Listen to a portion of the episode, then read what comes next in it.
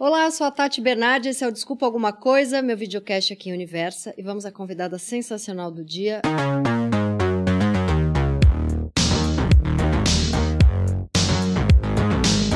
Ela é atriz, produtora executiva, diretora artística, campeã da dança dos famosos. Estava em todas as novelas numa época em que eu ainda assistia novelas. Casada com um boy luxo, tanta mulher com boy lixo, ela tem um boy luxo. Está em 99% das matérias que começam com atriz exibe corpão na, e daí você complementa com praia, chuva ou casinha de sapê. Faz comédia romântica pro Brasil inteiro ver, mãe da criança mais legal do mundo, mãe de pet e minha Nossa Senhora, mãe de Deus, é o que eu penso quando ela faz foto de biquíni. Ela é a deusa da beleza e do carisma, Priscila Frutti! Ah, Sempre que tem um exibe corpo, eu falo, onde Priscila está? Não, não é assim, gente. Tô até encabulada aqui, ó. Eu quero. Muito bom. Obrigada que você veio, adorei. Imagina. Quero- Muito feliz de estar aqui com você. Legal. Sou sua fã. Que bom, obrigada. Eu sou sua. Eu quero começar falando da sua peça Preciso Falar de Amor Sem Dizer Eu Te Amo. Precisamos, falar de amor. Precisamos. É um plural aí, eu já quis ser egoísta, puxei só pra mim. e aí tem uma coisa super legal de uma preocupação que vocês vão pra lugares que outras peças não chegam. Explica um pouco. Exato. É assim, essa peça surgiu porque a gente foi convidado pelo Centro, é, Centro Brasil Moçambique, Cu- Centro Cultural Brasil Moçambique, para fazer alguma apresentação, uma leitura de texto dramatizada, é, em prol do Instituto Racumana, que é um instituto que cuida de crianças com HIV e seus familiares. E a gente adora, né? Eu e Bruno, a gente se conhecia há pouco tempo, há seis meses, sete meses, mas tanto ele quanto eu, em nossas carreiras individuais, na nossa história de vida, já ajudávamos instituições. Então a gente se encantou pela ideia e quis fazer, né, esse rolê. E aí a gente ficou procurando um texto que fosse legal para apresentar para eles. E pedimos para o Wagner Dávila, que é o nosso autor. Vocês é, conheciam de outros trabalhos? o Bru conhecia. Ele Uhum. tinha feito uma série na Sony, se não me engano, é, que o Wagner tinha escrito. E aí eles. O Wagner, a gente se encontrou com ele, a gente jantou e o Wagner disse que tinha. A gente explicou qual era o mote né, da situação. E o Wagner falou: Eu tenho um, um- um título um- e um argumento que está na gaveta, que é Precisamos falar de amor sem dizer eu te amo. E o título, por si só, a gente achou que já tinha tudo a ver Uhum. com a com o que era para fazer lá, né, com essa empreitada. Só que ele disse que o argumento não- de- talvez não fosse tão interessante, porque a o humor era mais ácido, né? E se a gente apresentaria também para alguns adolescentes, e a gente não, não é, é uma cidade que fala português, mas a gente não sabe quais são as diferenças culturais, Uhum. né? Para você, de repente, abordar de- determinados assuntos. Então, para ser mais bem-vindo por qualquer pessoa, ele mudou um pouco como seria essa história. É, tem como pano de fundo a doação de órgãos, então é, é- esse item continuou, mas ele fez um espetáculo. Ah, por isso você tava super. Porque a gente tava conversando no camarim sobre o Faustão, que legal É. que ele trouxe toda essa. Repercussão, né? É, repercussão, movimentação. E aí ela tava toda, não, porque eu tenho no RG, porque hoje em dia, assim, eu falei, ela está inteiradíssima. Então você já tava Sim, engajada. sim. Mas a gente. Aí ele escreveu o texto pra gente, pensando em nós dois. é, E o espetáculo é uma delícia. A gente foi apresentar lá, fez essa leitura dramática e foi muito gratificante saber que o valor arrecadado naquele dia construiu banheiro, escola, arrecadou mais remédios para eles, então aumentou o ambulatório. A gente fez uma visita no instituto, esteve com essas crianças, esteve com, esses, com os familiares deles. E pela reação da plateia, enquanto a gente fazia o nosso texto, a gente percebeu que o texto ele é, ele é, a gente, ele é muito leve, né? Então a gente fala talvez até metaforicamente sobre algumas coisas que talvez não seja percebido que é uma metáfora, mas ele é muito profundo. Uhum. Então qualquer pessoa de fato consegue interagir com esse texto, né, intimamente falando, das mais profundas até as mais superficiais, que às vezes não conseguem entender o que está por trás do que está sendo dito, mas se divertem da mesma forma e se tocam de alguma forma. O Bruno tem uma frase que é assim: o sorriso é a forma mais fácil de atingir o coração de uma pessoa. Uhum. Então, ali na leveza da comédia, a gente vai passando men mensagens mais profundas. E quando a gente percebeu que estava funcionando com aquela plateia, a gente resolveu de fato montar essa peça. E a gente foi fazer uma ação beneficente em Moçambique, mas o Brasil tem tanta necessidade Sim. quanto ou mais, né? Uhum. Então a gente resolveu montar essa peça e não abandonar a ação social. A gente pensou, como começou junto, e esse foi o, o a, mote, o, mote para a gente trazer essa peça para a vida, fazer ela acontecer, vamos continuar. Então, todas as, a gente fez a peça de forma prática. Pra, o nosso cenário são duas poltronas infláveis que a gente bota numa mala e nós dois fizemos tudo, a não ser o texto, então a gente. Vocês produziram, A gente pro, produz, dirige, a gente fez figurino, cenário, cenografia, desenho de luz. Então, a gente tem muito, muita propriedade para poder chegar em qualquer espaço e fazer uma nova, um novo desenho para aquele ambiente. Uhum. Então, ne não necessariamente precisa ser em um teatro super equipado, justamente porque a gente quer levar a cultura, levar a distração, levar a arte, levar a reflexão para mais pessoas que não necessariamente fazem parte de, do circuito nacional de teatro normal, né? Que, que recebem mais peças, assim. E aí, em cada cidade que a gente vai, a gente fazia isso muito mais antes da pandemia, e com a pandemia teve que parar com tudo e agora a gente está retomando mais cuidadosamente, mas a gente faz visitas às instituições locais, a gente arrecada alimentos, a gente convida os, os assistidos para assistirem a peça pela primeira vez na vida. Às vezes legal. a gente viu uma senhorinha de 96 anos com soro na plateia, cobertorzinho, na primeira fila, o olhinho brilhando como se fosse uma criança, porque era a primeira vez que ela ia numa festa de Nossa, teatro. Então, umas coisas que a gente vivencia que. E a história, o que, que é? Esse título é o quê? Dentro da história. Esse Sem título. Dar spoiler que eu quero ver. Esse título dentro da história é o seguinte. É... Pilar e Bento são dois jovens viúvos que ainda vivem seu luto. Bento tem uma filha de cinco anos, perdeu a mulher no parto. Pilar perdeu o marido há um ano. E eles se aventuram numa, num, num aplicativo de relacionamentos para viúvos. Começam a conversar, começam a trocar ideia e aí marcam de se ver, se encontrar pessoalmente pela primeira vez. A peça se passa nesse momento. Ela está indo até a casa dele. E a gente divide com o público nossas aflições. Uhum. né? Da roupa, será que, que a gente pode falar, o que, que não pode falar? Dizem que não pode falar de religião, política num primeiro encontro. Ai, os brinquedos, enfim. E a plateia vai se sentindo cúmplice, uhum. né, de cada personagem, assim. É, e o que acontece? Todo mundo, num primeiro encontro, ou quando está aqui atrás da tela do telefone, se mostra da forma como acha que vai ser melhor aceito, uhum. né? E aí eles chegam com essa figura que eles estavam conversando um antes, mas eles não sustentam. Hum. Eles vão quebrando ali umas inseguranças, mostrando umas vulnerabilidades com o jeito deles. E aí é, é, é um, o que está por trás do que você demonstra ser, talvez, uhum. sabe? Nossa, e aí eu acho muito que a é ver isso. com você. Eu fiquei vendo várias entrevistas suas para bolar nossa conversa. Isso tem muito a ver com o período da sua vida, né? Essa peça tem muito a ver. Tem. Com você ali 10 anos fazendo novela, sempre fazendo personagens e de repente quem sou eu, né? Exatamente. Nossa, que lindo! E veio esse, caiu esse texto para você sem, sem você saber que era é. Era isso. É. Quer dizer, você escolheu também porque você se emocionou, mas. É, o Wagner, ele tem, tem umas pitadas de coisas nossas, assim, uhum. no, no que ele escreveu, sabe? Ele escreveu meio que pra gente mesmo. Não somos nós, os personagens não são iguais a nós, uhum. mas tem umas pitadas, umas coisas ali que que acho que ele, ele captou da essência, argumento, sabe? Aí ele foi pro roteiro depois que conversou com você. Exatamente, aí que ele hum. escreveu de fato a peça, evoluiu os personagens e tudo mais. E você tá ali em contato com pessoas que não que ou foram pouquíssimas vezes ao teatro ou até algumas que nunca nem foram. Exatamente. Então é muito forte, né? É muito forte. A gente faz a primeira vez de muitas pessoas que vêm uhum. falar com a uhum. gente depois.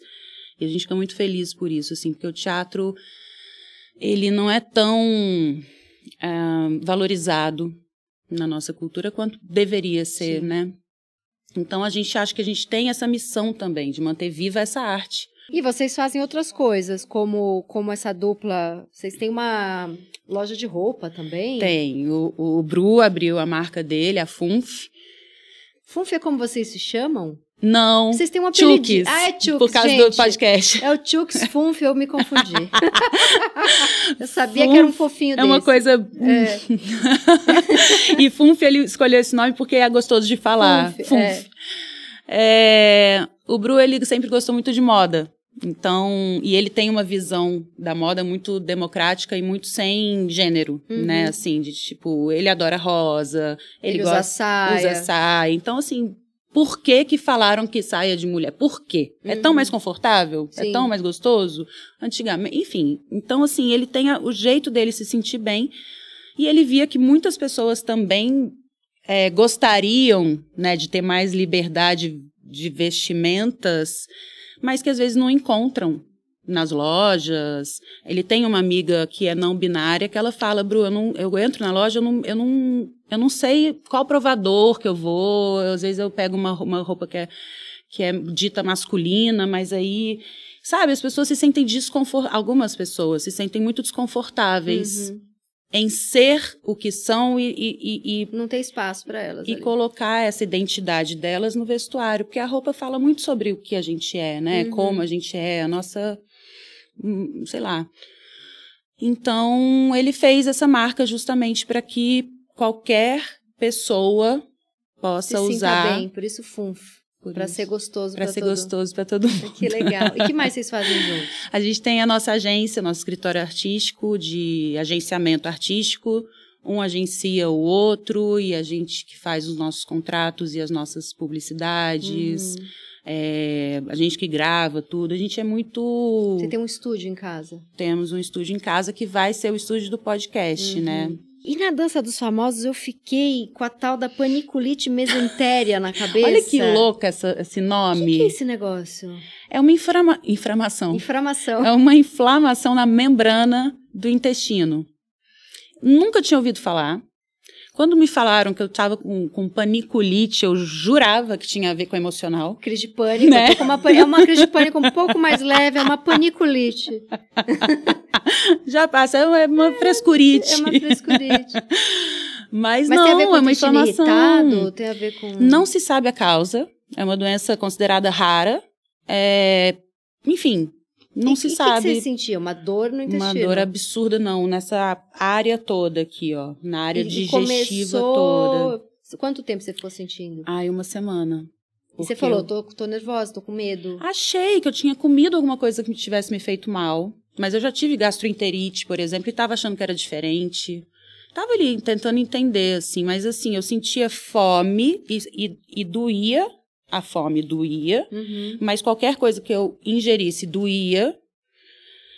Enfim, era uma dor que não, eu não, eu, se eu ficava reta doía, se eu ficava curvada doía, doía deitada ela doía. doía. Minha barriga doía, estava muito inchada, assim, a barriga inteira. Ninguém pode falar de uma doença que eu já começo a sentir tudo. Eu, já não tô legal aqui. pouco, um pouco, André. Foi só o glúten, relaxa. Foi só, é, porque a gente tava ali, eu comi sem querer, tem, veio o meu lanchinho, o lanchinho dela, e eu, eu comi o dela. E aí tinha glúten. Na hora eu já fiquei com um bebê de seis meses. Mas aí você foi o quê? Num gastro? Eu fui no pronto-socorro, porque eu não aguentava mais, eu precisava ensaiar. Aliás, eu já estava ensaiando. É, a gente foi para o Rio na, na quarta, o Bruno foi junto comigo. Na quinta teve apresentação de elenco. Aí eu comecei a ensaiar sábado. Ele foi embora no domingo, porque aí o meu tinha que ir para a escola a partir de segunda. E aí ele foi embora, eu falei, eu tô, tenho a semana inteira de ensaio, eu preciso só ver o que, que é isso, porque uhum. não é uhum. possível, tá muito estranho. Se eu souber o que é, eu vou tomar um medicamento mais adequado, né? Sim. Alguém vai me falar, toma isso, porque não tá adiantando nada que eu conheço. E não é uma coisa que dispara pelo psicológico, sei lá. Não. O estresse faz disparar. Uh -uh. Até achei, né, que fosse pertinente, mas não. Fui no pronto-socorro, tomei coisa na veia tal, e, e aí fiz um, uma ultra, uma ressonância, não me lembro mais. E a médica veio e falou: Você está com paniculite mesentérica. Eu falei: Ah, o que, que é? Como é que loucura, pelo amor de Deus, como é que para de sentir dor? Ela falou, não, você vai esperar mais um pouquinho, vai tomar anti-inflamatório que vai começar a passar. Hum. E foi isso, e passou. Ah, não é uma coisa crônica. Você teve e sarou. E sarou. Acabou. E, mas aí você ficou durante um tempo dos ensaios com dor? ou Fiquei. Você tinha Fiquei que na primeira apresentação de dança, eu tava com dor. Ai, que coisa. É. Foi, foi, foi, foi, foi triste, porque eu queria em- estar feliz ali, Você- sabe? é, tava, era uh, muito tava legal. limitada. E você pensou em desistir por causa desse negócio? Você falou, agora eu vou, já Não, tô aqui. vou com dor mesmo. Não Vai. vai, ser tão legal, tão... ah, talvez meu desempenho não seja como eu acho que eu poderia fazer, mas vou com dor. Sim. E aí, mas aí com antibiótico, E foi assim, antibiótico ou não, anti-inflamatório? Foi anti-inflamatório. E aí foi melhorando. Uhum. Bom, aí agora a gente vai pra pergunta que todo mundo deve te fazer, que é 10 anos, você ligava a TV, tava lá a Priscila bombando, protagonista, de repente Priscila, Cadê? cadê? Cadê aquela eu falava, eu falava, mãe, essa moça ela tem uma cara, um rosto de gata. Você tem, né? Um olhinho uma, fe- puxado, uma né? feição tigresa. É, e cadê? Onde tava? O que que aconteceu? Então, eu tava, eu entrei, né, na, no, eu caí meio de paraquedas, eu acho que isso já é um grande fator. Eu não planejei a, a, a minha carreira, é, eu não pensava sobre isso, sobre talvez estar nos holofotes ou ser atriz e brincar de fazer cenas. Você tava ali meio modelando novinha, te chamaram pra um teste. É, eu gostava de modelar, porque eu gostava do ambiente da publicidade. Uhum. Sua mãe É, trabalhava em agência. Minha mãe trabalhava em agência, minha irmã era modelo, então eu gostava daquela coisa de estar. Eu, go- eu gosto de câmera. Uhum. Achava muito legal aquilo tudo ali, de de repente fingir uma. uma, uma é, sei lá, um, um, um- Ai, gente, não é. é mood, não é mood. Uma outra Um- vibe. É, Uhum. fingir um, ali um- uma outra pessoa, sabe? Uhum. Tipo, fazer um estilo mais skate, agora fazer um estilo mais princesa. Tipo, eu achava legal brincar. Só que assim, eu queria ser veterinária, queria ser nutricionista, eu ia fazer uma. A, a minha.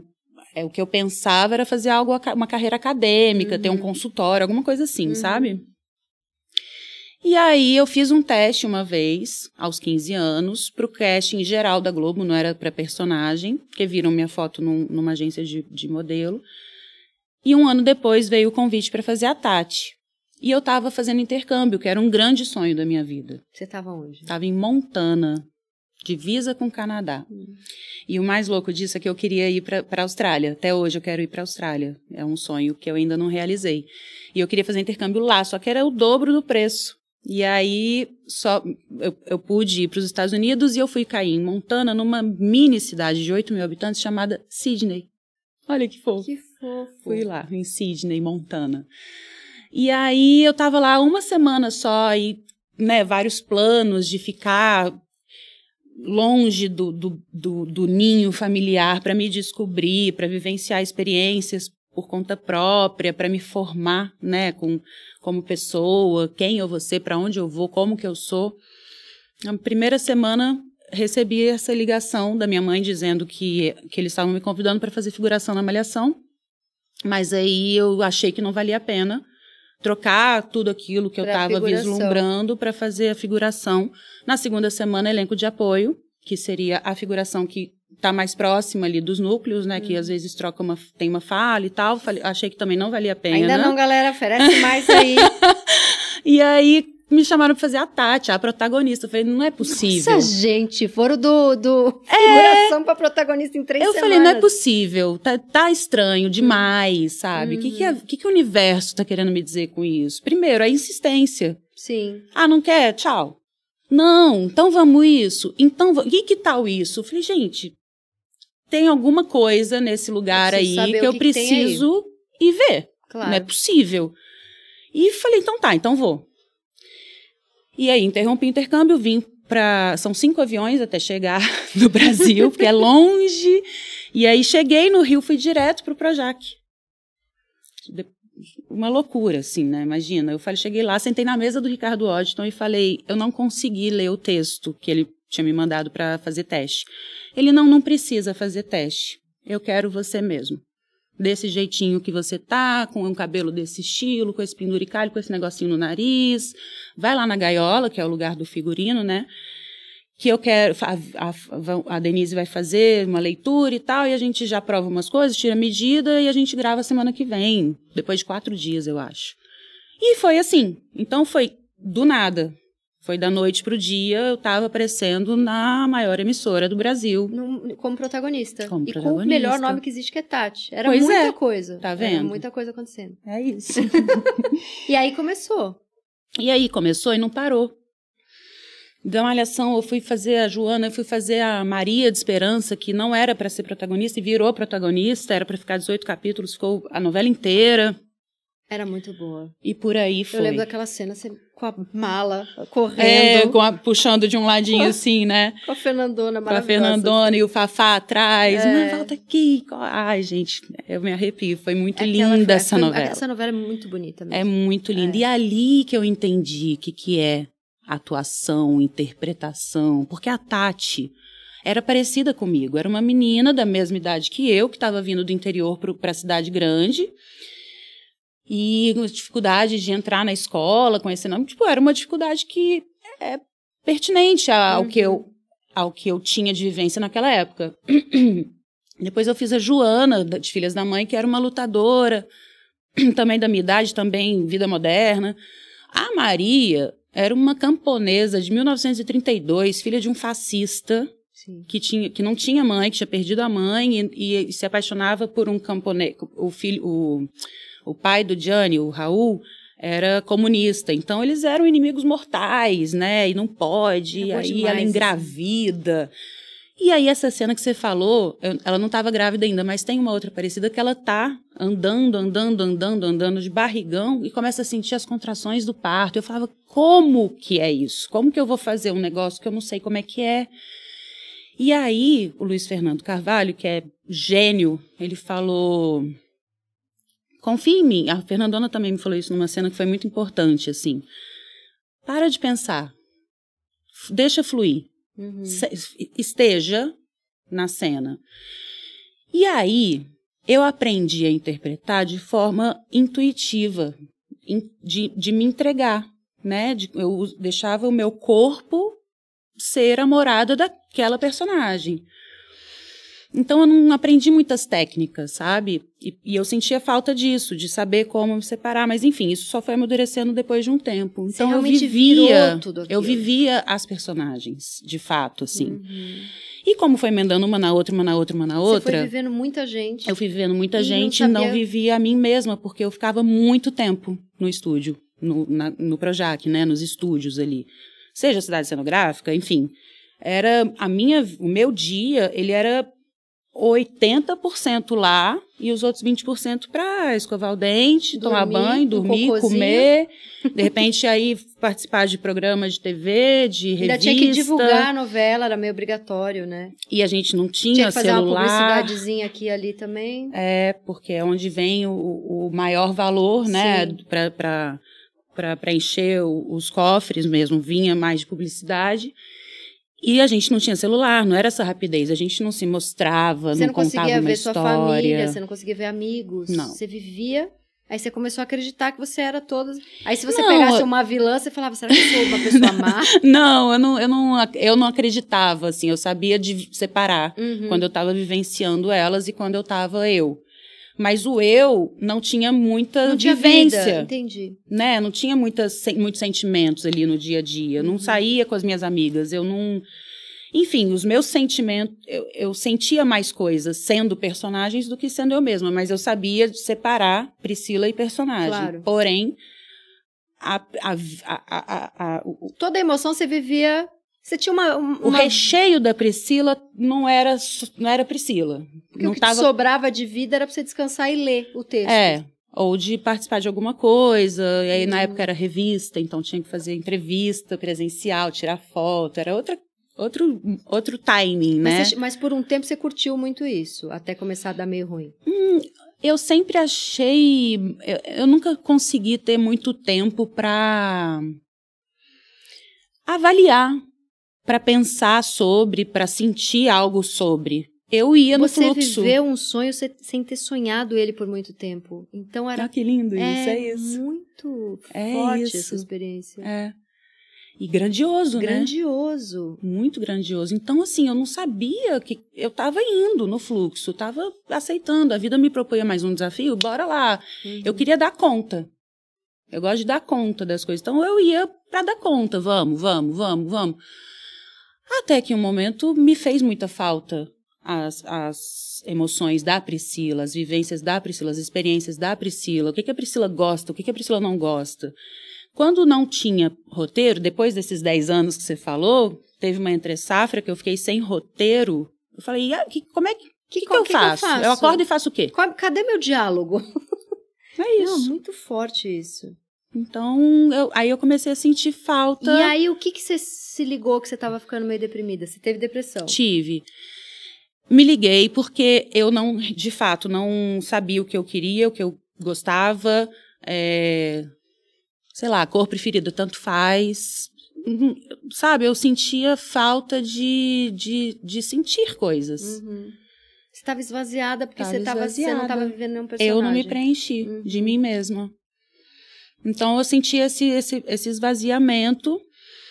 E também tinha em paralelo a isso uma vontade de fazer as coisas por conta própria. Então, assim, eu quero correr atrás de um personagem, de repente, em vez de vir um convite. Eu Uhum. sentia falta, eu, eu gosto de botar a mão na massa, eu gosto de saber que eu construí, sabe? É, que eu conquistei por porque por mérito, não tô, não tô dizendo que eu não tive mérito em tudo, porque estar e só continuar permaneceu fazendo 10 anos porque era muito boa. Veio fácil, mas foi difícil manter. Foi, foi muito difícil É. fazer, Sim, inclusive, sim. né? É, até porque é isso, é a minha vida. Claro. A minha vida, eu dediquei a minha vida a isso. A esse período da minha vida era vivendo tudo isso, esse sonho que eu não E sonhei. tinha uma coisa de pegarem no seu pé também, porque você é fortona, né? Uhum. Você é musculosa. E tinha uma coisa de. Te perturbavam com isso, eu lembro. Sim, Engordou, Tati- emagreceu, engordou, emagreceu. tinha muito esse efeito sanfona, que era muito falado, né? Uhum. E a Tati, ela foi, acho que uma das primeiras mocinhas de TV, assim, que estava fora dos padrões daquela época. E isso era muito enaltecido pelas pessoas que não se sentiam nunca representadas. Então, muita gente teve um carinho e tem um carinho grande pela Tati por essa quebra um pouco de padrão. Até porque Malhação, na época que eu entrei, foi quando mudou de academia para escola. Hum, Enquanto era, só academia, era magrelona. só padrão, né? Uhum. Então, acho que as meninas falaram, nossa, graças a Deus. As Alguém adolescentes da época. Alguém que parece pessoas normais. Então, tem capas, inclusive, falando disso, né? E acho ótima essa função Uhum. identificatória, né, para as pessoas, assim. E, teve, e tem uma história sua maravilhosa, que uma hora você se encheu o saco e foi trabalhar como garçonete em Paris. Eu- Pesquisei. Você sabe que É. eu tinha, quando eu tinha 15 anos que eu queria fazer intercâmbio, eu tinha, falava que iam acontecer duas coisas quando eu fosse fazer intercâmbio. Eu ia cortar meu cabelo Chanel, porque eu tinha um cabelo na bunda, assim, e pintar de azul turquesa, e ia trabalhar de garçonete no país que eu tivesse lá. Sim. Porque eu sempre achei que era assim que funcionava, sabe? Ai, gente, porque nos, nos Estados Unidos, por exemplo, na Austrália também, esses empregos, que aqui às vezes a gente acha que são os empregos é, é, é, é, menos remunerados, por Uhum. exemplo, lá não são menos remunerados, são muito bem rem- remunerados. Sim. Pedreiros, Que é faxineiras, certo. né? manicures, Uhum. são pessoas que recebem bem. É, então eu falava, ah, eu tinha essa, essa ilusão, assim, esse sonho, né, de que eu ia trabalhar como garçonete, ia pagar meu aluguel, ia, sabe, assim, eu montava uma, uma historinha na minha cabeça. Aí, quando eu fui diagnosticada com depressão, que eu falei, não, peraí, eu preciso parar, porque eu comecei a ter pânico, eu comecei a ter mania de perseguição, eu achava que todas as pessoas do mundo estavam olhando para mim, me julgando de forma negativa, eu não Começou uma conseguia dificuldade de sair de casa. não conseguia pegar elevador, não falava com ninguém. Eu ficava, eu ficava, eu tinha medo do mundo, Que sabe? idade você tinha? Uns 28, acho que 26, Você 28, ficou dos agora eu não lembro. 17 aos 27, novela, novela, novela. Foi É. com 16, 17 que você começou. Foi isso. Foi com 16 aos 26. Uhum. Aí aos 26 eu falei, peraí, deixa eu tentar ir para onde eu quero ir. de repente um personagem que não seja dentro dessa caixinha de ser a bonita da história, Uhum. a mocinha ou a vilã que é a bonita da escola, com alguma coisa assim. Quero fazer uma pessoa que tenha, é, sei lá, algum, alguma outra questão, né? Sem que- ser bonitinha. sem ser bonitinha. Então eu comecei a tentar buscar e tinha uma dificuldade nisso, porque aí eu teria que de fato fazer uma carreira mais é, autônoma, né, do que estar contratada como funcionária. E aí eu comecei a parar para pensar, começou a embolar um pouco as coisas, aí comecei a ter essas, esses sintomas quando eu fiquei sem roteiro, né, para viver. E aí, quando eu fui diagnosticada com depressão, eu falei: quer saber? Eu vou. Aliás, foi antes de eu ser diagnosticada, eu tava achando tudo tão estranho que eu falei: eu vou sair daqui, de onde me é conhecem, mesmo. para ver se é realmente, se, as- se, se as pessoas, se a fama tá nesse lugar de me oprimir dessa forma, ou se sou eu.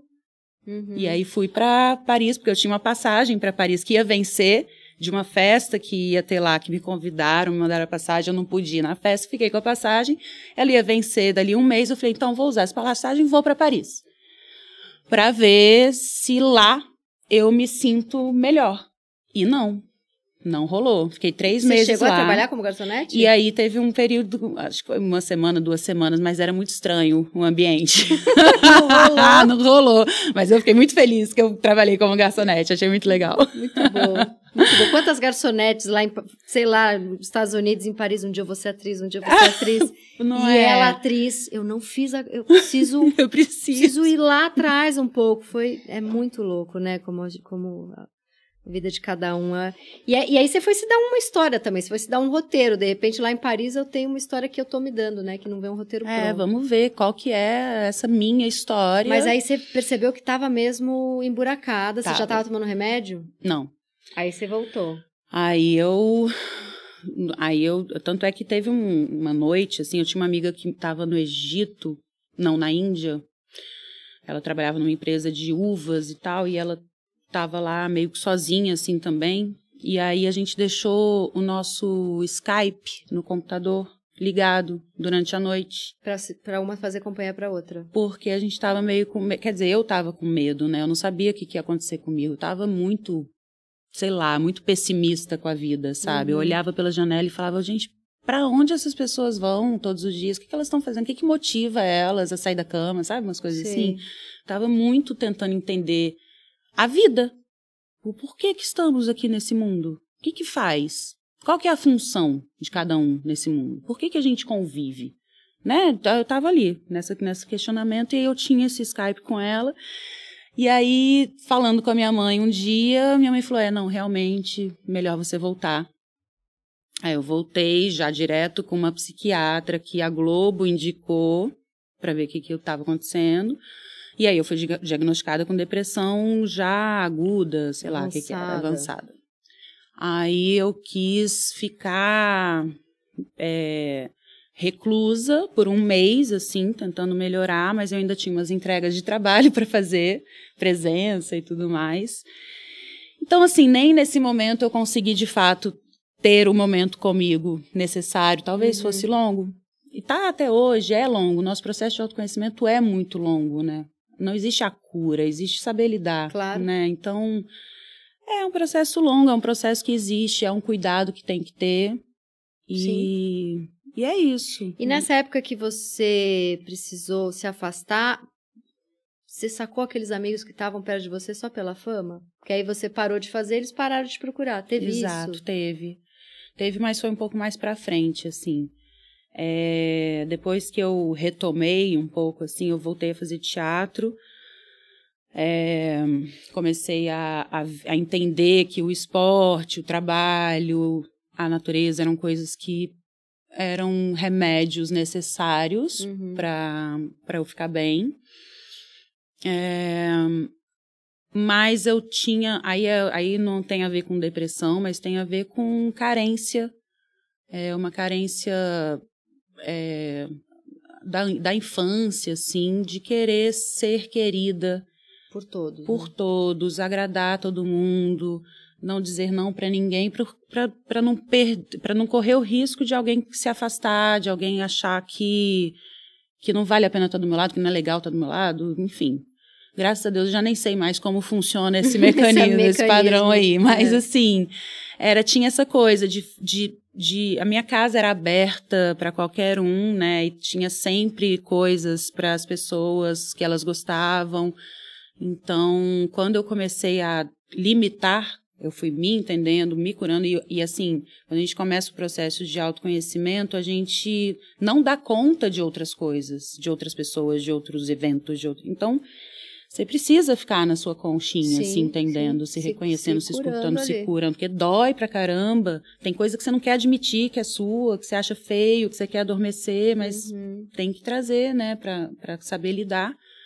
E então poder ficar bem para lidar com essas coisas. E aí, quando você dá. Aí, aí assim, você, você fala um não, não vai rolar, aí já se afasta, já não aparece mais, não liga mais, não pergunta se tá, tá tudo bem. Não quer saber é. o que, que, tem ali. É. Só quer no oba-oba, né? Não tem muita profundidade. É isso. E aí, quem que foram as pessoas novas que foram chegando a partir disso? Porque aí a gente faz uma limpa, né, nesses momentos. Olha, vou te falar, muito poucas pessoas. É, pessoas que ainda estão são as minhas amigas de infância, de uhum. BH. E a pessoa que chegou, a pessoa nova que chegou, mas não foi depois disso, foi para isso acontecer, foi o Bruno. Porque quando ele me conheceu, quando a gente se conheceu, ele me perguntou qual era o meu sonho, o que, que eu gostava de fazer, quem era eu, como que eu era, quais são suas características, e eu não sabia responder nada. E é como se ele tivesse me colocado de frente ao espelho e falado: se olha, eu não me olhava no espelho, inclusive.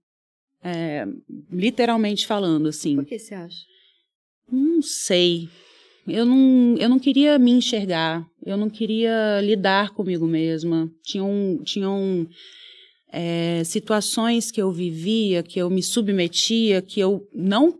É, que, que eu tinha plena consciência que eu não queria, não deveria me submeter. E eu tentava é, é, de, é, dissimular isso na minha mente para eu aceitar que eu estava vivendo certas situações assim. Uhum. de relações abusivas no, tanto no trabalho como Exato. em relações amorosas. Exato. Então eu tentava colocar um véu assim para que eu não tivesse que aceitar que eu estava vivendo de fato aquilo na realidade. Eu botava outro nome para as coisas sabe? Uhum. eu dissimulava. E você acha que isso te marcou de, a ponto de você ter ficado com uma certa não queria olhar para si, por ter vivido e te se colocado nessa situação. Eu acho que eu tinha medo de enxergar de fato a, a realidade e ter que lidar com ela, porque eu, eu escondi a realidade de mim mesma. Uhum. Para suportar estar tá ali num, num, lugar que eu sabia que não, que não pode, sabe? Estar. Então, quando é como se ele tivesse me botado de frente para o espelho e falava: se olha, se olha. Eu hum, relutava, relutava, relutava. Isso, né, metaforicamente falando, Sim. num espaço de tempo até um, um, um um tantinho longo, assim, mas ele vai, se olha, o que, que você está vendo? O que, que você está vendo? Você primeiro conheceu ele como amigo? Não, eu já conheci ele como. Porque foi assim, eu estava num processo meu de. Eu estava sem andar nessa época, porque eu tenho hérnia na lombar. E aí tinha pinçado o meu ciático. E aí nada resolvia. E minha perna esquerda parou. Minha perna esquerda parou, meu pé não mexia. Você tinha que idade? Isso faz quanto tempo? Eu tinha 35. Ah, faz cinco anos. Por aí. 34. 34.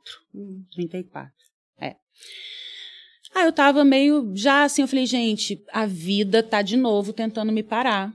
Eu preciso prestar atenção em alguma coisa. Eu não tô lidando bem comigo mesma. Não tô cuidando de mim. Eu nunca cuidei de mim. Agora eu cuido. E aí eu parei com, né, com tudo. Você já era mãe? Já, já, há cinco anos. Parei com tudo e falei, tá, então agora eu vou me. vou ficar só comigo.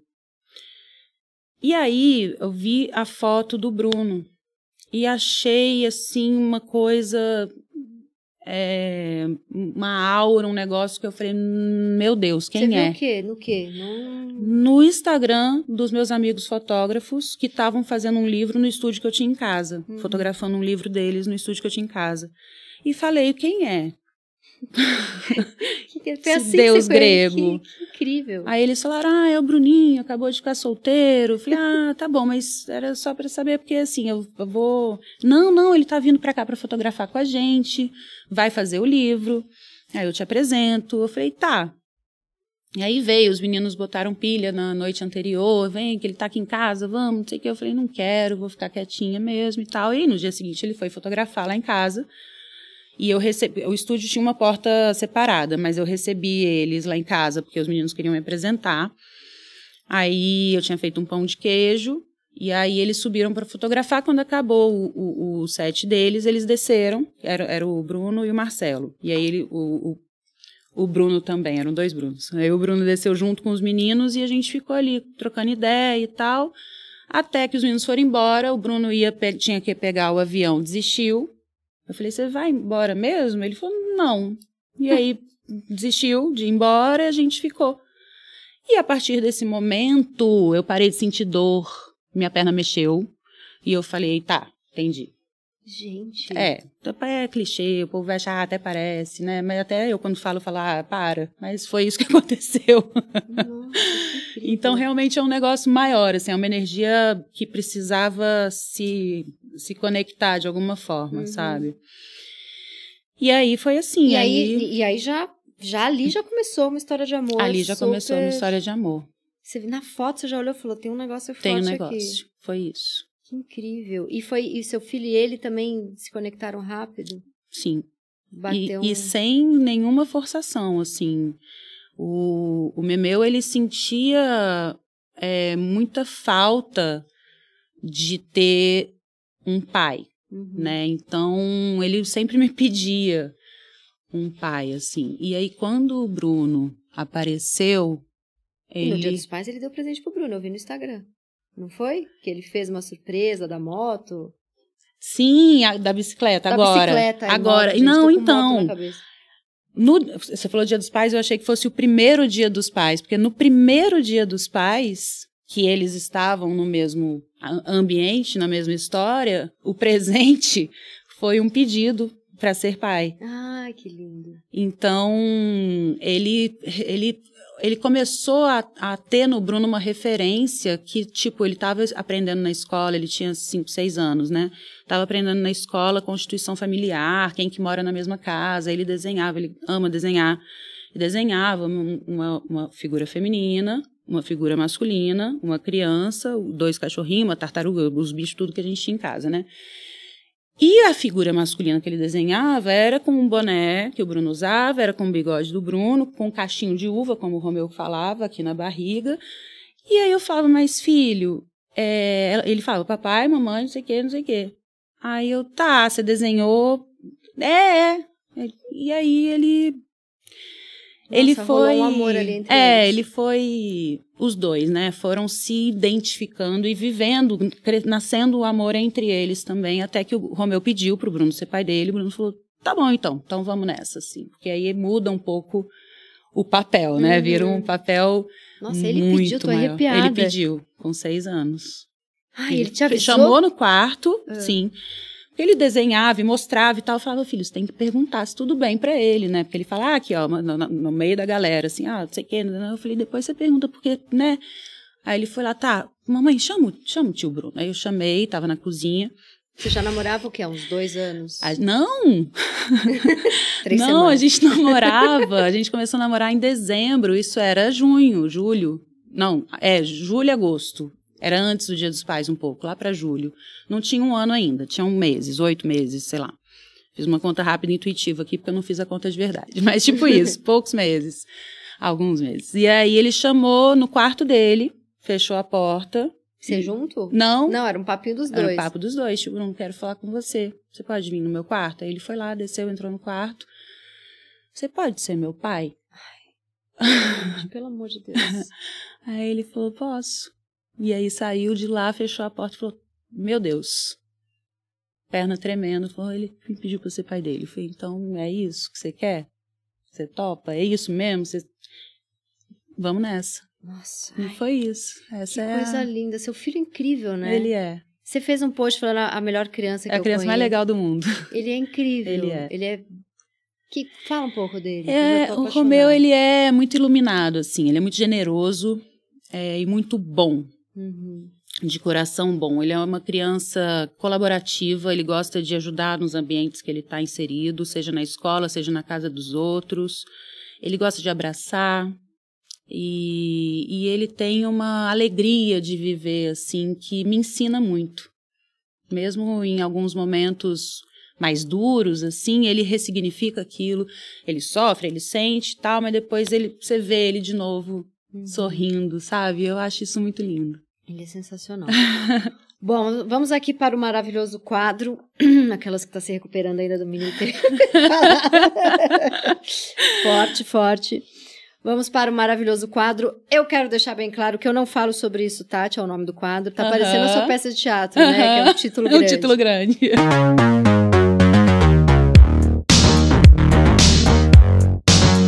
Tem algum assunto sobre o qual você não fala? Acho que não. Você quer tentar? Vamos tentar. Vamos, Vamos tentar. tentar. é, durante a sua depressão, você teve. Aconteceu comigo, tá? Então já vou me colocar aqui antes de qualquer uhum. coisa. Você teve medo de estar tá ficando louca? Isso acontece um pouco, né? Ah, com certeza. Com certeza, até porque esse momento Paris foi onde comecei a perceber isso. A minha cabeça ela era minha inimiga, assim. Ela me falava coisas, eu achei Pensamento eu, intrusivo. Eu ach, é, me falava coisas que eu falava, para! E alguém me falou isso uma vez, fala, dá nome pra sua mente, manda aquela boca. Uhum. Aí eu comecei a tentar fazer isso, assim, dá, nem lembro que nome que eu dei, não lembro se dei nome ou não, mas eu comecei a falar, gente, para, pelo amor de Deus, não quero pensar isso. Mas tinha um, eu não conseguia controlar meus pensamentos e eles eram muito ruins em relação a mim mesma. Você fez isso de errado, você não sei o quê, ficava que coisa. Era muito ruim. E aí eu falava, não é possível. Você tô, fez bastante terapia? Louca, Fiz uns quatro anos de terapia. E foi, foi importante. Uhum. E o remédio você conseguiu parar rápido? Consegui. Consegui. Terapia ajuda bastante. Foi né? meio que junto com a terapia, assim. E o que eu aprendi, entendi da terapia é que é um lugar para você se ouvir. Uhum. Quando a gente verbaliza, quando a gente põe para fora, a gente se escuta e a gente elabora outras respostas para aquilo que a gente está falando. Então, eu faço esse exercício, assim, sabe? Eu sou uma pessoa que fala bastante. Não era. Eu falo. Você era mais. Sempre fui mais reservada, mais quietinha, mais observadora. Agora eu falo. Eu acho mais é mais li... eu fico mais livre assim, uhum. sabe? Carrego menos coisa. E o que que você acha quadro quadro difícil aqui pra gente. Tá. Já, a gente já sai dele e vai pro outro leve. Tá bom. O que que você acha que você que era a principal coisa que você tinha medo de ver ou de descobrir sobre você? Você já chegou nela? É, que eu tinha porque eu vi de isso, ver. porque eu vi você, é, eu assisti um monte de entrevista sua e você sempre voltava, ia, chegava um pouco nesse lugar do tinha coisa em mim que eu não queria ver, tinha coisa em mim que eu não queria descobrir. Uhum. Você chegou nesse lugar? Porque às vezes, não é, às vezes a gente olha e nem tem. Sabe o que eu não queria? Era admitir certas coisas, assim. Não é nem um tipo, ah, eu, porque tem um lado muito feio meu.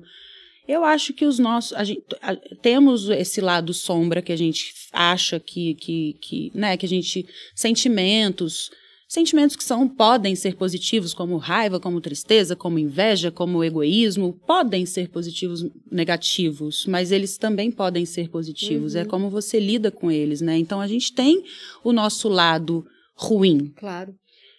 E o que eu faço com essas com os meus piores impulsos? Aprender a lidar com isso. Então, uhum. Então acho que eu não tenho nada não meu assim que eu fale, nossa, não. Não, era, era admitir certas situações. É... Tô procurando um exemplo, assim, para te dar, mas, tipo, é, é, eu, eu, eu re, botar em realidade alguma coisa que eu vivi que eu queria fingir que não era aquilo de fato, sabe? Uhum. Como, por exemplo, a, a relação abusiva, seja no âmbito profissional, seja no âmbito é, é, afetivo, amoroso. amoroso mas, assim, me, me enxergar em determinadas situações que eu tentava falar, não, não é isso. Não tá acontecendo E ter que admitir. Uhum. Não, foi isso mesmo que eu vivi. É. Vivi abuso moral, vivi... Vivi, vivi esse tipo de violência, vivi esse tipo de agressão, vivi. Uhum. Porque eu acho que a gente se acha fraca Por ter. quando a gente enxerga que a gente está se permitindo, né, vivenciar. Uhum.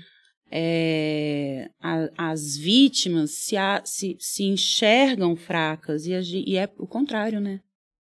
Eu acho que quando a gente entende que é o É contrário, o outro que é um filho da puta, não é você que tem que. além raiva sua. disso, não é que a gente é fraca por estar se permitindo viver aquilo.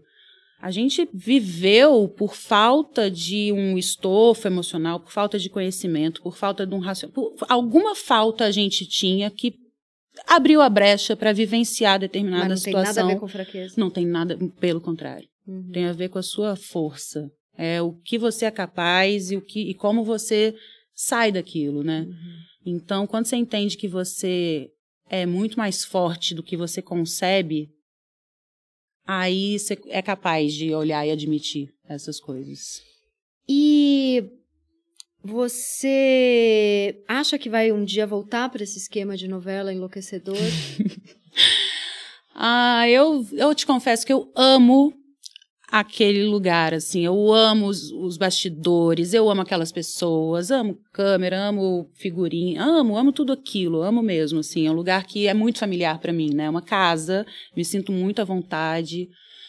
Mas eu preciso, eu sei que eu preciso ter uma balança. Hum. Eu não posso viver mais aquilo do que a minha própria vida. Sim, sim. Então, será que dá para fazer um personagem, talvez que não tenha tanta demanda quanto Por isso os você foi para outros teatro, tinham? porque você também controla. E por isso você produz e dirige, porque você controla quando você Exatamente, quer. Exatamente. Você equilibra Faz a sua uma vida. série, faz um filme, uma participação, Uhum. um programa, uma competição. São coisas que têm início, meio e fim, que você está enxergando o fim próximo, que você sabe que durante Porque você a semana... muito feliz na Dança dos Famosos, né? Tava, muito, dava pra tava ver.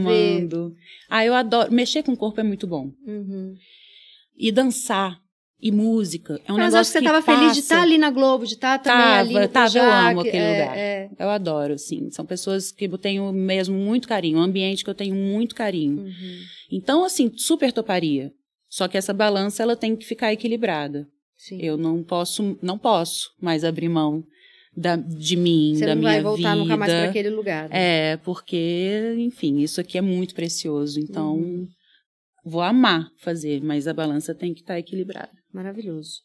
Então agora vamos para o quadro Discovery Channel, que é um momento em... vamos falar de coisas mais íntimas. Já contou como é que conheceu o Bruno Lopes, aquele homem bem bonito, parabéns. e eu vi vocês falando, você abriu uma caixinha de pergunta e resposta no Instagram, que vocês são transantes, né? Bem Uhum, transantes, que tem uma uhum. coisa ali que se passa de dois dias, vocês já começam a ficar ir- irritados. É, isso é, é- assim, não é, não é uma regra, né? Não são dois dias, não é assim. É porque a gente fez essa conta numa época que a gente viveu há alguns anos atrás, que a gente no fa- começo mais do meu É, assim, eu acho que mais. Acho que foi mais ali perto na pandemia, alguma coisa assim, que a gente percebia. Ou melhor, acho que a gente entendeu que o sexo ele tem uma, uma função. É, é- é- não sei se química, talvez, de assim. uma de- conexão meio interestelar. Acho que. Não, isso é lindo. Isso existe. Não, é Quando porque- é o sexo tem amor, é uma coisa. é, é, É uma energia, Sim, né? Sim, Transcendental, assim. sim. Mas individualmente falando, a descarga das, das, das coisas que acontecem trazem um benefício para a saúde, assim, Uhum, sabe? uhum. A gente estava falando de enxaqueca. Ajuda. Ajuda bem. Né? Então, assim, tem umas coisas Sim. físicas e emocionais e às vezes Tanta, preocupação, tanta gente, estresse. tantas vezes na vida a gente não quis porque tava com dor de cabeça e, E- quando ser um aparece homem remédio. certo, Olha aí. cura a dor de cabeça. Total. Então a gente percebeu que às vezes a gente ia ficando meio azedo, Sim. sabe? Ia criando caso com coisa que não precisa criar caso. A gente fala, ah, Só dá aquela transadinha. vamos transar. Vai melhorar. Não, mas total. Então é mais ou menos Não, um e eu acho que cálculo. tem, e eu acho também que tem uma coisa de um tesão reprimido, uma libido meio, sei lá, encralacrada, que eu também eu, eu tenho essa relação com meu namorado de muita muito tesão e muito apaixonados assim. Se a gente fica muito tempo, é, quando a gente vai ver, a gente tá arrumando umas briguinhas e nem é só pela vida, é, é porque tá irritado de não tá rolando. Mas o outro também queria, só porque daí 20 reuniões, alguém foi viajar. Então, eu entendo total. É isso. Agora, você vai ter que contar do hotel de nudismo de 12. Ah, gente, é muito Gente, fofo. essa história é muito boa. Foi muito legal. Você contou no programa da, Da Dani. Dani.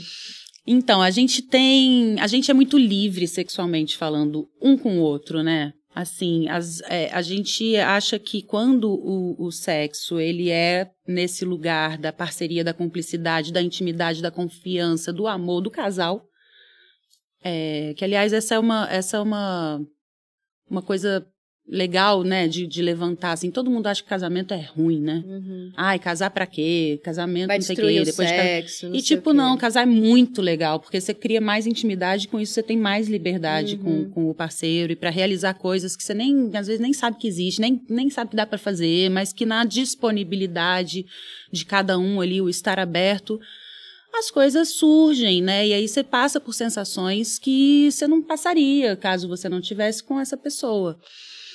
Então, às vezes a gente, tipo, a gente viaja e a gente fala, ai, não seria muito legal se desse pra, olha, esse, esse visual aqui nessa praia, se a gente pudesse. Não pode. Pelado aqui, boinha. Não pode. Ah, na piscina. Não pode, né? Então tá. Aí a gente, ele leu uma matéria uma vez de uma repórter que foi para um hotel de nudismo na Jamaica e ela falava que não é essa coisa que a gente acha que é. Que é todo mundo transando em qualquer lugar, todo mundo junto. Não é isso.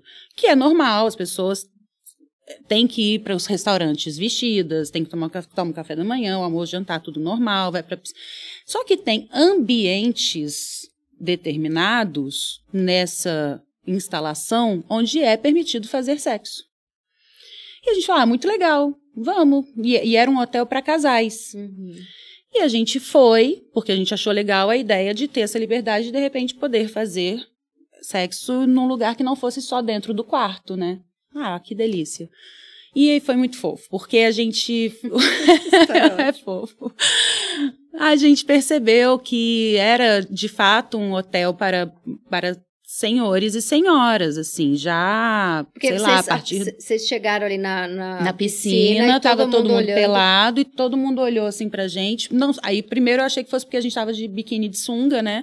Porque a gente é, nós, nossa cultura tem essa coisa de não pode, né? Uhum. Então a gente tava, não tava se sentindo confortável pra ficar pelado, tava ali de biquíni, de sunga, e a gente achou que fosse por causa disso, mas a gente começou a reparar Ai, gente, e foi tão bonito de ver aqueles corpos envelhecidos, sem pudor, sabe? Livres ali à vontade. felizes, felizes de estarem ali, não tinha o aspecto da sacanagem, tinha a liberdade de estar à vontade, Uhum. sabe?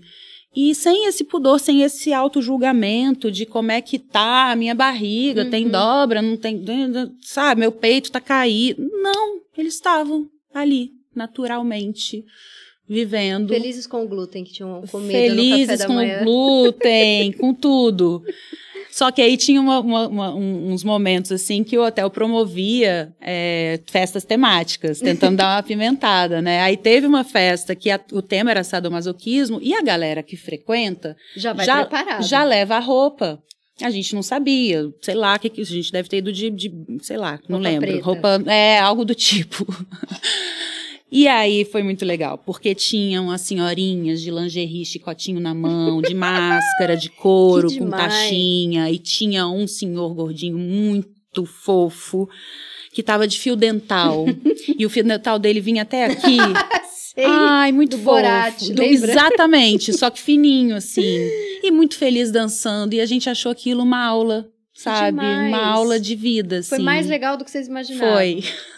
Foi, teve, teve um monte de coisa a mais. A mais. Mais aprendizados do que vocês estavam esperando. Muito legal. Você, essa terapia que você fez, ou não precisa ser a terapia, a sua vida como um todo, sua trajetória, a- amadurecer, hoje você fica bem na sua companhia? Você fica. Fico muito. Já sabe quem você é, já tá tranquila com isso. Fico muito. Quando você lembra daquilo que você passou lá no- depois daquela década toda de novelas, é completamente diferente a sensação? Você não. não- de saber quem você é, de se conhecer, Sim. não, não volta mais para aquele Sim, lugar. total, é.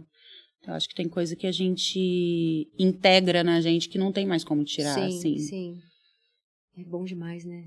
Graças a Deus. Ah, é muito bom. É um As pessoas processo falam, ah, longo, envelhecer é dolorido. difícil. É difícil, mas tem tanta coisa que é mais difícil com 20 anos. Uhum. Nossa senhora, é Uhum. muito mais difícil. E você ciumenta? Não, eu eu era quando eu era mais insegura. Hoje não, porque eu acho que o diálogo, eu acho que a confiança, eu acho que a cumplicidade, assim, a, é, o relacionamento sólido, ele é muito maior do que, assim, eu não, primeiro que eu não tenho mais determinadas inseguranças que me Uhum. faziam às vezes questionar alguma coisa. E eu acho que tem uma tranquilidade também, assim, sabe? A gente é muito. A gente se sabe muito feliz um com o outro. Não, não existe uma desconfiança de que talvez não esteja feliz, satisfeito. Dá pra ver, né? Dá pra sacar quando a pessoa tá muito bem. Dá. Ali você também. Dá. E dá pra você sentir quando ela tá incomodada com alguma coisa, né? Sim. E aí os nossos incômodos a gente procura resolver junto, Uhum, uhum. né? Então, não, não sou. E vocês conversam de mais pra frente, talvez um dia abrir a relação? Não, não. Não, não é o tipo de... Eu também não, não converso isso, não. Não tô afim de conversar. Mas acho tão interessante quem consegue. É, eu acho que assim, já é difícil, é difícil se relacionar, né? E aí se relacionar com mais pessoas deve ser muito Mais confuso, complicado. né? Eu acho que não, deve, deve- aí, aí eu acho que você agrega tantas outras coisas, vai ansi- ansiedade de ah, como que vai lidar, como não, tá ótimo. Tá ótimo desse Tá jeito. ótimo. Maravilhoso. Então vamos para o quadro Diquinha Marota, que é quando a gente dá uma dica do que está assistindo, lendo teatro, cinema, exposição, qualquer dica cultural. Então, eu vou dar a dica do livro da Vera Iaconelli, chamado Manifesto Antimaternalista, pela editora Zahar. É um livro maravilhoso. A Vera tem duas filhas, é uma mãe super apaixonada, mas ela fala dessa coisa. Vou resumir aqui o, o livro dela de um jeito que vai limitar um pouco uma obra tão grandiosa, mas assim, o que ficou para mim de mais importante é como esse papo de o instinto materno, a mãe nasceu para ser mãe e o homem não precisa ter, o homem não tem o instinto. Isso recai sobre a gente um peso gigantesco de carga mental. E aí é, é um manifesto bem feminista, assim, de a, a gente se apaixona pela criança. A gente não nasceu é, predestinada à maternidade perfeita. Então, é um livro bem importante, bem interessante. Exatamente. E complementando essa coisa do amor incondicional pelo meu filho, né? A gente tem que ter primeiro por nós mesmos. Eu acho que o incondicional, ele é com a gente, né? O amor, o tamanho do amor é gigante. Sim. Mas é, só, a, só a gente com a gente mesmo pode ter a incondicionalidade, né? Sim. Senão até o, a, a- a- o ofício de educar pode se prejudicar com essa incondicionalidade. É, coloca num criança Proposta. num lugar ali muito, ó, ó, santidade suprema, né? É. Vou ler, gostei É da bem dica. bom. É, eu tô lendo um que eu tô lendo há muito tempo, ainda não terminei, e eu leio de vez em quando, porque ele tem muita... ele é difícil de processar.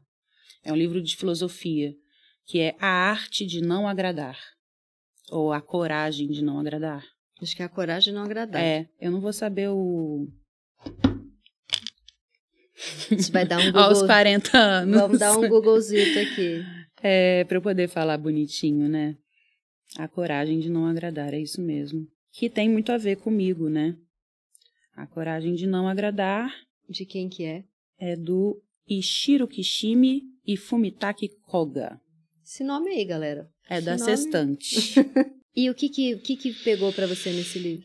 É um filósofo e um jovem. Esse jovem vai visitar o filósofo e começa a discutir com ele as relações, né? A relação dele com ele mesmo, as inseguranças dele, a relação dele com os pais dele, de achar que precisa estar, tratar bem. Como é que eu vou falar não para minha mãe, né? E ele fala, e aí você vai o que o filósofo tenta falar em, em poucas frases e às vezes até umas explicações muito boas de, de ler assim é que você tem que saber o que é o que é seu e o que é do outro. Então, assim, é uma situação que foi ruim para ambas as partes, beleza, mas qual é a sua responsabilidade em relação a, a, a, essa coisa errada que deu, ou desastrosa, ou ruim, e qual é da outra pessoa, Uhum.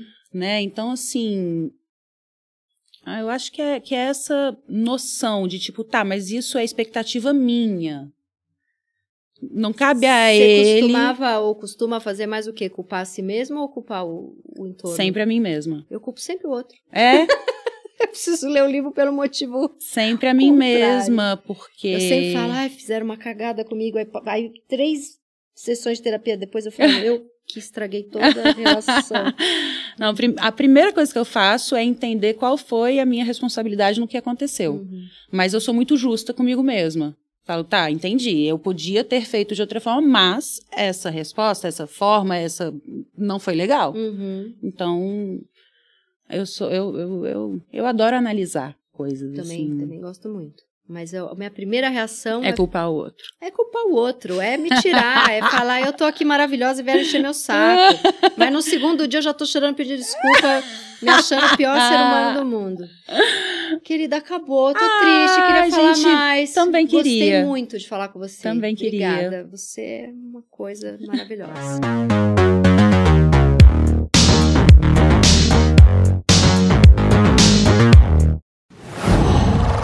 Qual